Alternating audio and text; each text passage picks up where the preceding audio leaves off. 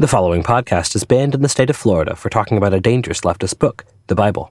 Like the Bible, this podcast contains frank discussions on sensitive topics, including sex, violence, and cursing. Please proceed with caution.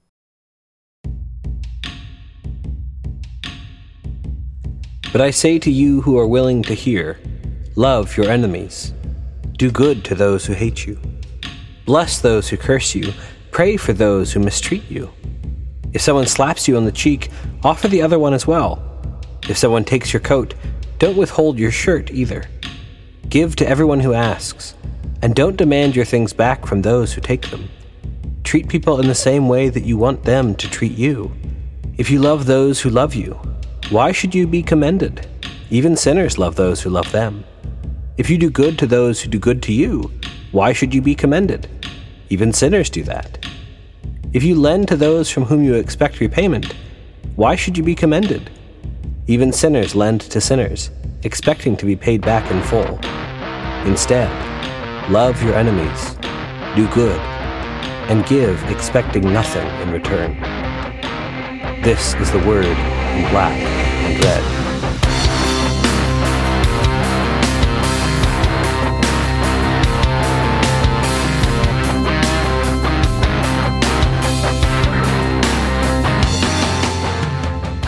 And welcome to The Word in Black and Red, where we read the Bible from a leftist and liberationist perspective to elucidate the way people of faith and their comrades can understand the Bible as a source of healing, love, and liberation for all people. I'm your host, Micah Belong, the Wise Old Llama, and be joined today by the wonderful Laz, Pastor Sarah, and Arnold.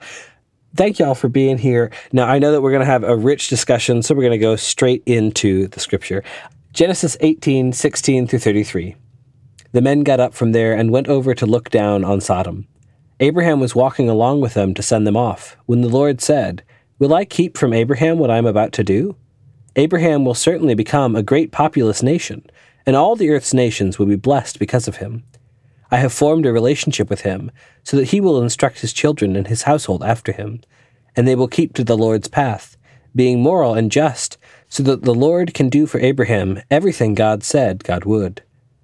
Then the Lord said, the cries of injustice from Sodom and Gomorrah are countless, and their sin is very serious. I will go down now to examine the cries of injustice that have reached me. Have they really done all this? If not, I want to know. The men turned away and walked toward Sodom. But Abraham remained standing in front of the Lord. Abraham approached and said, Will you really sweep away the innocent with the guilty? What if there are fifty innocent people in the city?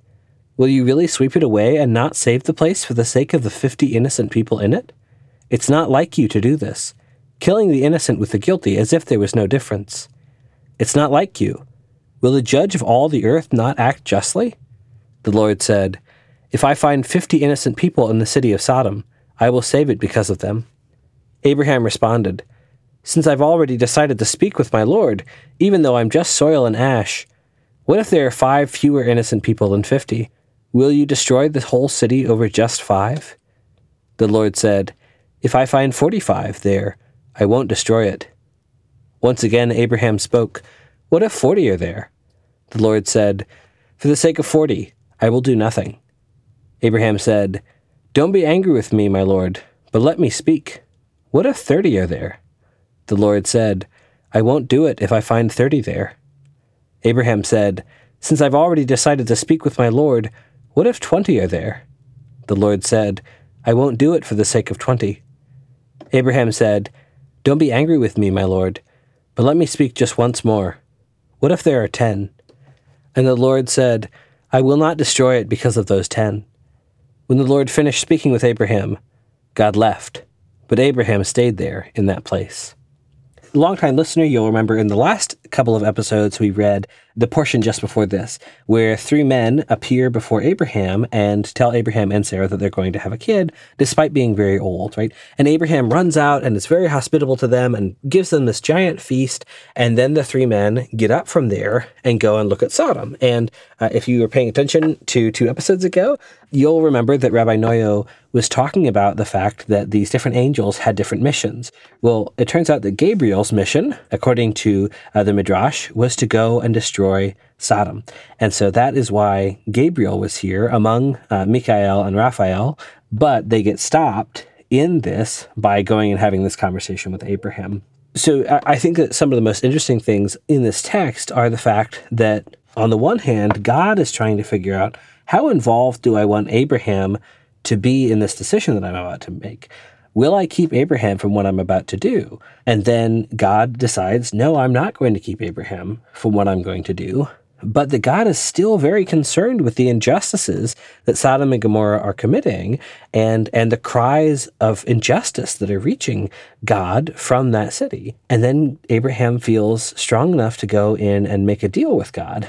The first deal with God that causes people not to be destroyed, right? Abraham might know the story of Noah and hearing that God had destroyed all the people before. Or maybe he doesn't know that story and says, The God that I know wouldn't do this if there were innocent people here. So, anyway, I, I'm very interested in where this conversation is going to go. So, this has, like, now that I have been so bold as to speak to the Lord, though I am nothing but dust and ashes, and then the question is asked to the Lord, what if the number of the righteous is five less than 50? Cool, fine. Why does, like, it's such a weird thing. Like, if I'm talking to you, Micah, I'm not going to say, well, since I have been so bold, as to speak to the wise old Llama MB, then you know, wise old Llama MB, here's my question. Like it's a like that's is that cultural phrasing or is that one of those like maybe we're talking the Lord is a different manifestation or particular portion of Hashem, you know, like what what's going on with that? Yeah. So I, I think that what's going on here is that this is all foreshadowing, right, of what's about to happen with Sodom and Gomorrah, where Abraham is saying, my very being is just the same gunk that you're about to turn the city into, right? And I'm just made of soil and ash. But you're right, there is this strangely like deferential tone that Abraham has really not struck with God before here in this text. I, I'm very interested in what y'all's thoughts are it sounds like you're bargaining in the market. like it, it, sounds like a script you would use because he doesn't start with, well, what if there are 10 people? He starts with, how about 45?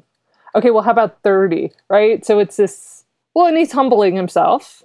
but but also reminding God that Abraham, even though Abraham's been chosen to be this patriarch of, you know, this great nation, Abraham's made a lot of mistakes.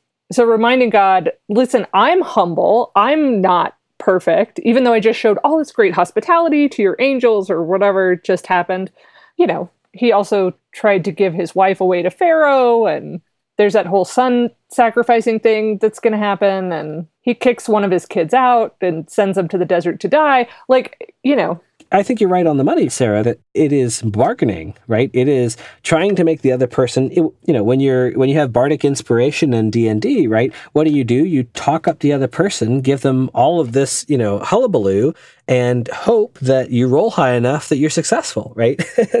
and I think that it's particularly important here because Abraham is, is coming from this very humble place saying like, you don't owe me anything, God, but I know who you are right? And the person that I know wouldn't do this horrible thing. I think that also this reflects the idea of showing deference to anyone that you're in a negotiating relationship with.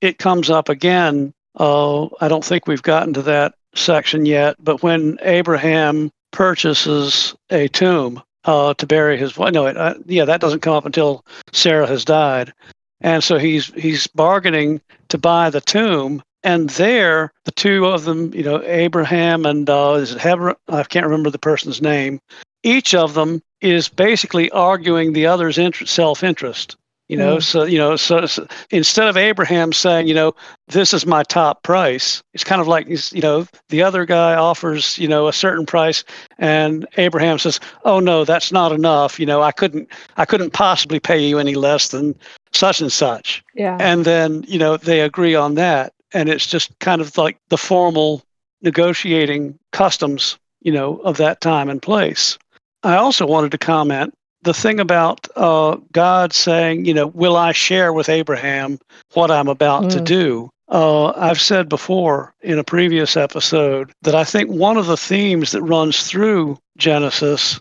is that God has to learn how to deal with these humans that He's created.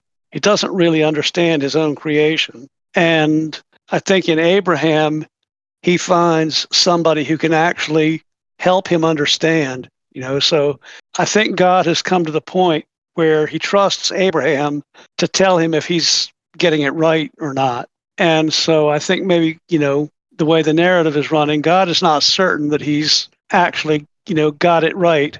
As you know, uh, should I tell Abraham? Yeah, I'll tell him. And then Abraham says, well, 50, you know, 50 people are too many, too many righteous people to wipe out because of a crappy city, you know, and then he keeps bargaining down to 10. And I've always wondered why does Abraham stop at 10? You know, because he knows that his relatives there are not even 10 people. Uh, so I'm not really sure. You know, that, that's just been one of my questions always. He's not sure Uncle Bob is righteous or not. Yeah. My question, yeah, I think you're right about like the bargaining. And I think it's just so interesting as we've been looking at this Genesis pieces where the divine here is so much less omnipotent, you know, all knowing, all capable than, you know, Christian tradition, at least as I had been raised in, likes to portray the divine as.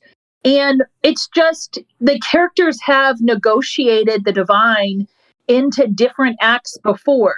So if you're going to argue with a pretty malleable Lord, why instead of saying don't kill 50 people, why not be like, I mean, I've watched you make like elephants out of mud and people out of dirt, and you know, your breath creates whole universes. Why not? If you want 50 righteous people, just make them, mm. right? Like, you know, plus, what is your definition here, God, of righteous? Because maybe that's clear in the text, but like, like there are other creative solutions other than talking God down in a number. So why, like, why this among all possible options? Like, I don't know, but it's weird.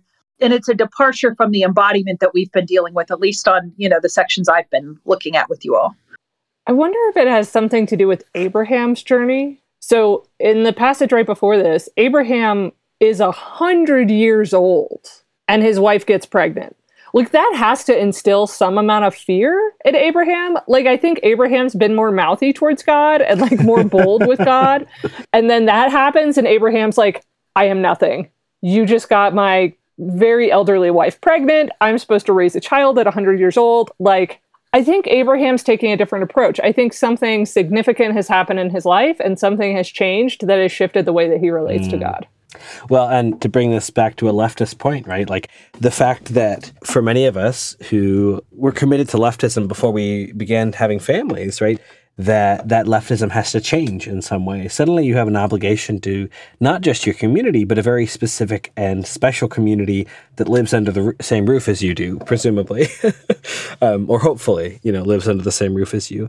And it does change things, right? It changes the moral calculus that you have to make when you recognize that you have a specific obligation to your family which puts in stark contrast this command from Jesus to reject your father, your mother, your sisters, and your brothers, and to follow me instead.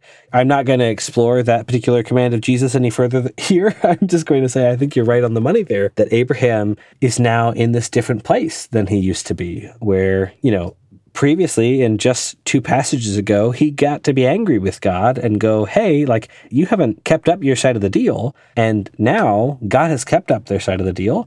And suddenly, Abraham has responsibilities he didn't have before. Well, and he was visited by angels who he provided hospitality to, and this miraculous thing happened. I mean, I just think like Abraham had a relationship with God before, but maybe he didn't really understand who God was or what kind of power God had or whatever. But I also think, Laz, you're right on something that this is a God who doubts themselves too, right? Should I tell Abraham? Should I clue Abraham in? Like it's almost like a spousal relationship. The kind I would be like, oh, should I clue in my husband that I'm going to do this thing? you know, like except God's thinking about destroying a city. but the fact that God is saying, should I include Abraham, is very interesting to me. Mm-hmm. Like if I'm about to do something big, who do I consult? I might consult my best friend, my husband, of course, maybe a therapist or or someone who has experience in that area. But God says, Should I consult Abraham? I think that's really interesting.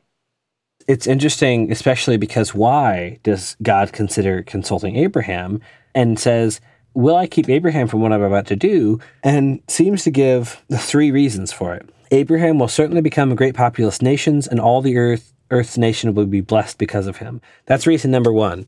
Doesn't seem, to me at least, related to a reason to include Abraham in making this decision. Second, I have formed a relationship with him so that he will instruct his children and his household after him.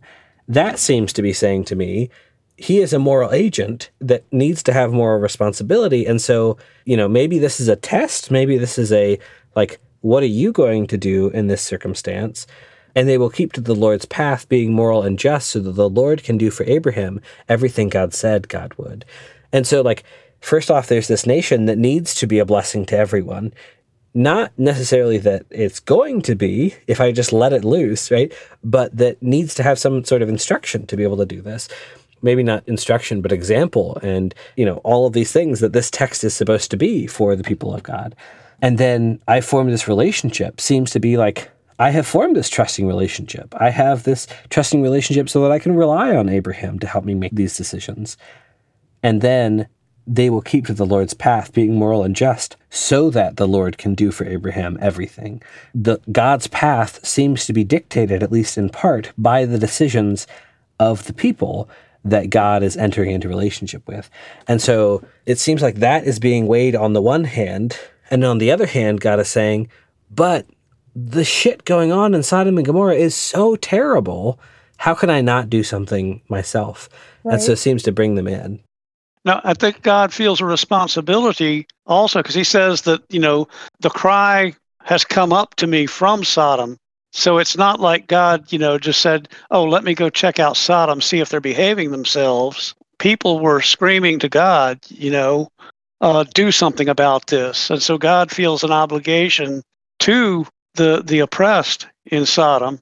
But then, before He actually goes and executes judgment, I think he he wants a second opinion from somebody who understands humans better than he does. I mean, I've been in situations, I was teaching in a prison and dealing with an inmate population that was mostly black, but also white.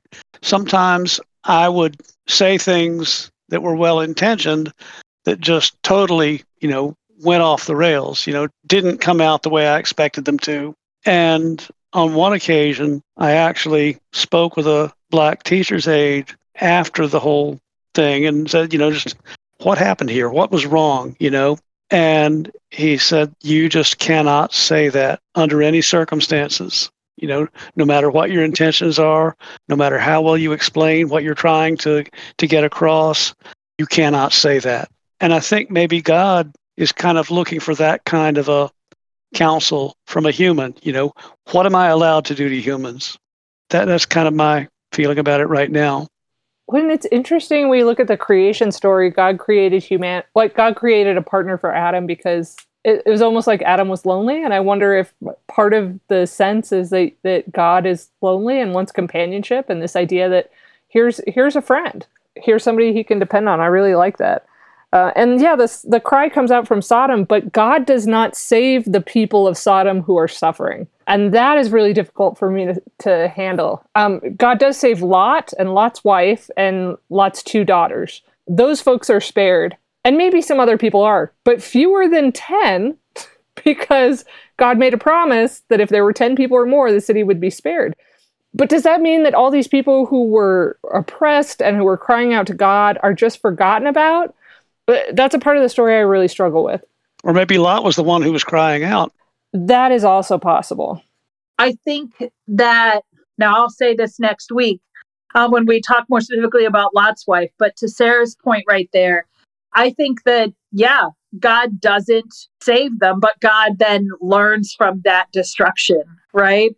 But like when Lot's wife turns around and is turned into salt in the desert, right? It's valuable. She is bearing witness, right, to this destruction, to this unearned destruction. And in that witness, like she remains as a as a monument to this mistake of God, this evil that should never have been done. But also to like a testament to like the wickedness that God acted on but shouldn't have acted that way.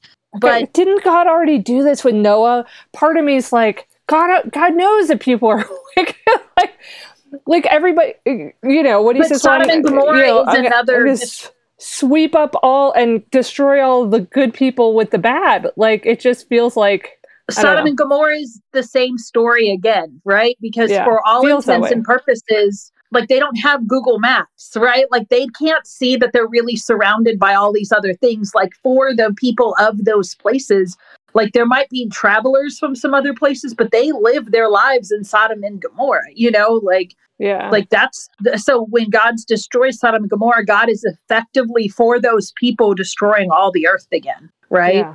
And so, has God learned God's lesson? They should, but they haven't, you know, and like they're committing an evil again. Yeah. So, yes, you're exactly right. Has God done what he done this? Yes.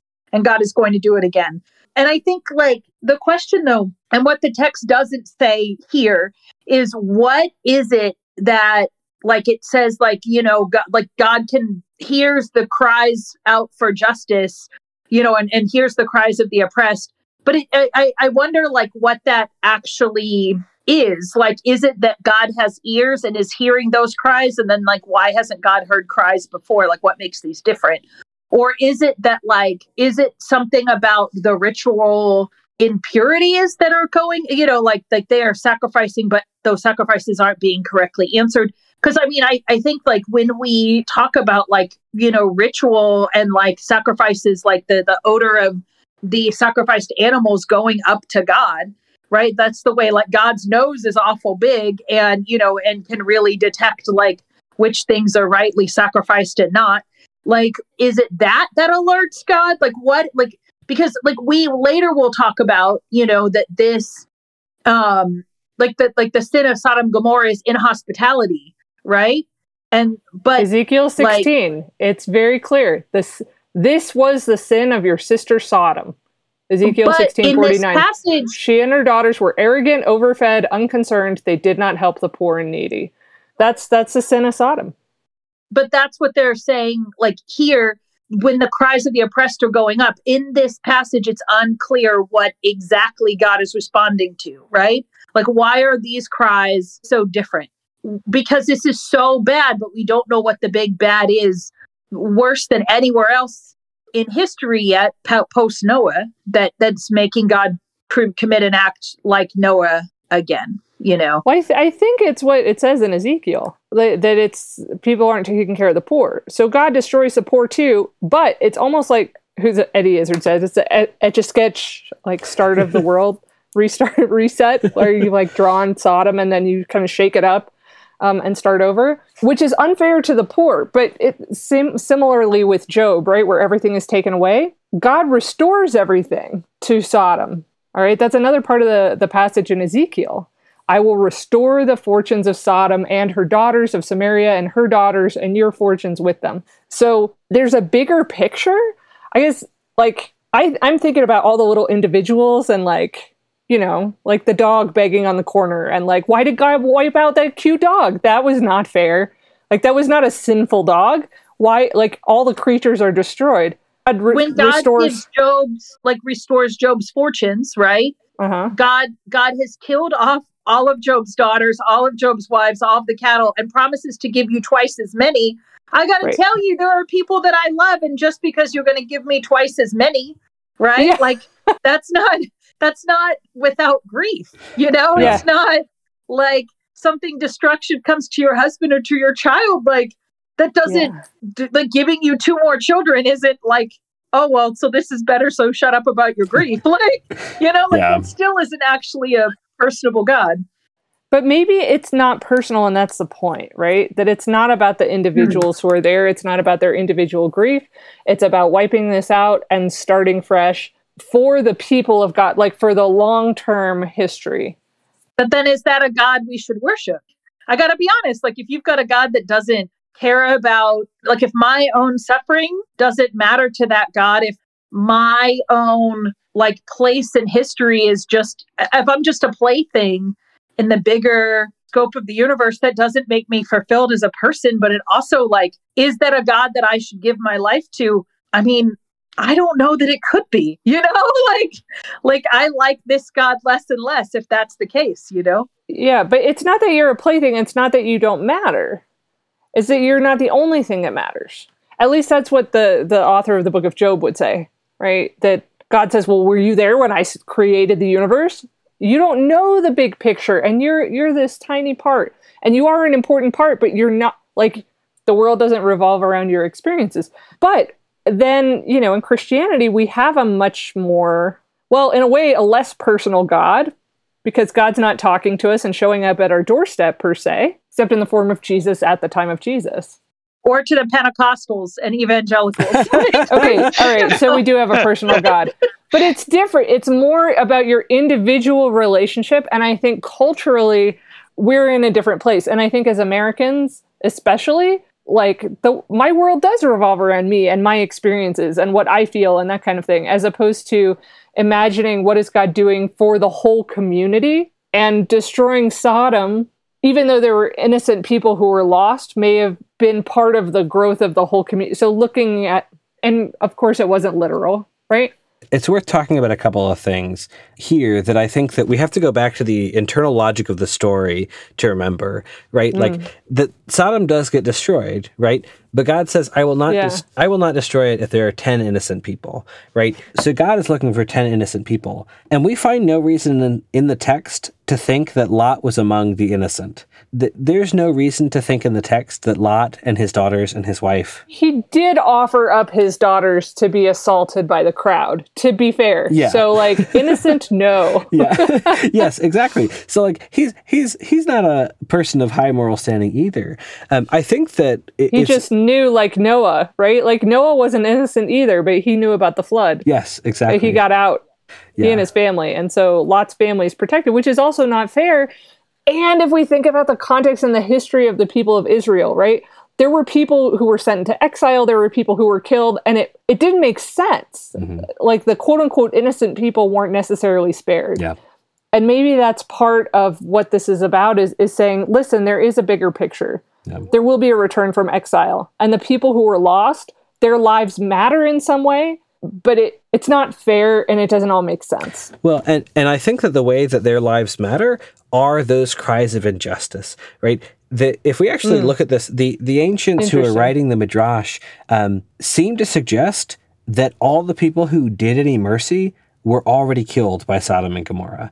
Like there's the story of um, oh, interesting. Yeah, so there's a story of two girls who go out and get water, and um, only the rich one of the two of them is actually given the jug of water, and so she goes and shares it with the poor one. And when they when it's found out that she shared this water with someone who's not of her class, they are both burned alive, right? And oh my gosh, yeah, yeah, exactly. So the people, so the that is a fascinating perspective, Micah. The people who are innocent had already been destroyed. Like, which is which is horrifying. Like, including the cute dog on the corner. Yes, exactly. According to uh, Genesis Rabbah number 14, Lot actually had four daughters, and one of them was named um, Pelatet. And Pelatet was discovered doing hospitality within the community, just just being hospitable to an outsider, and because of that, she was sentenced to death. Right, and then another part of the Mishnah goes into uh, the fact that or this belief that the beggars between Sodom and Gomorrah were literally forbidden from being able to uh, buy provisions and the things that they needed. So they would literally starve to death in the middle of these two cities, and then the people of Sodom and Gomorrah would go out and steal things off of their bodies, right? They would wait for them to die and then steal the tiny amount that they have left. So that is the context in which this is going on.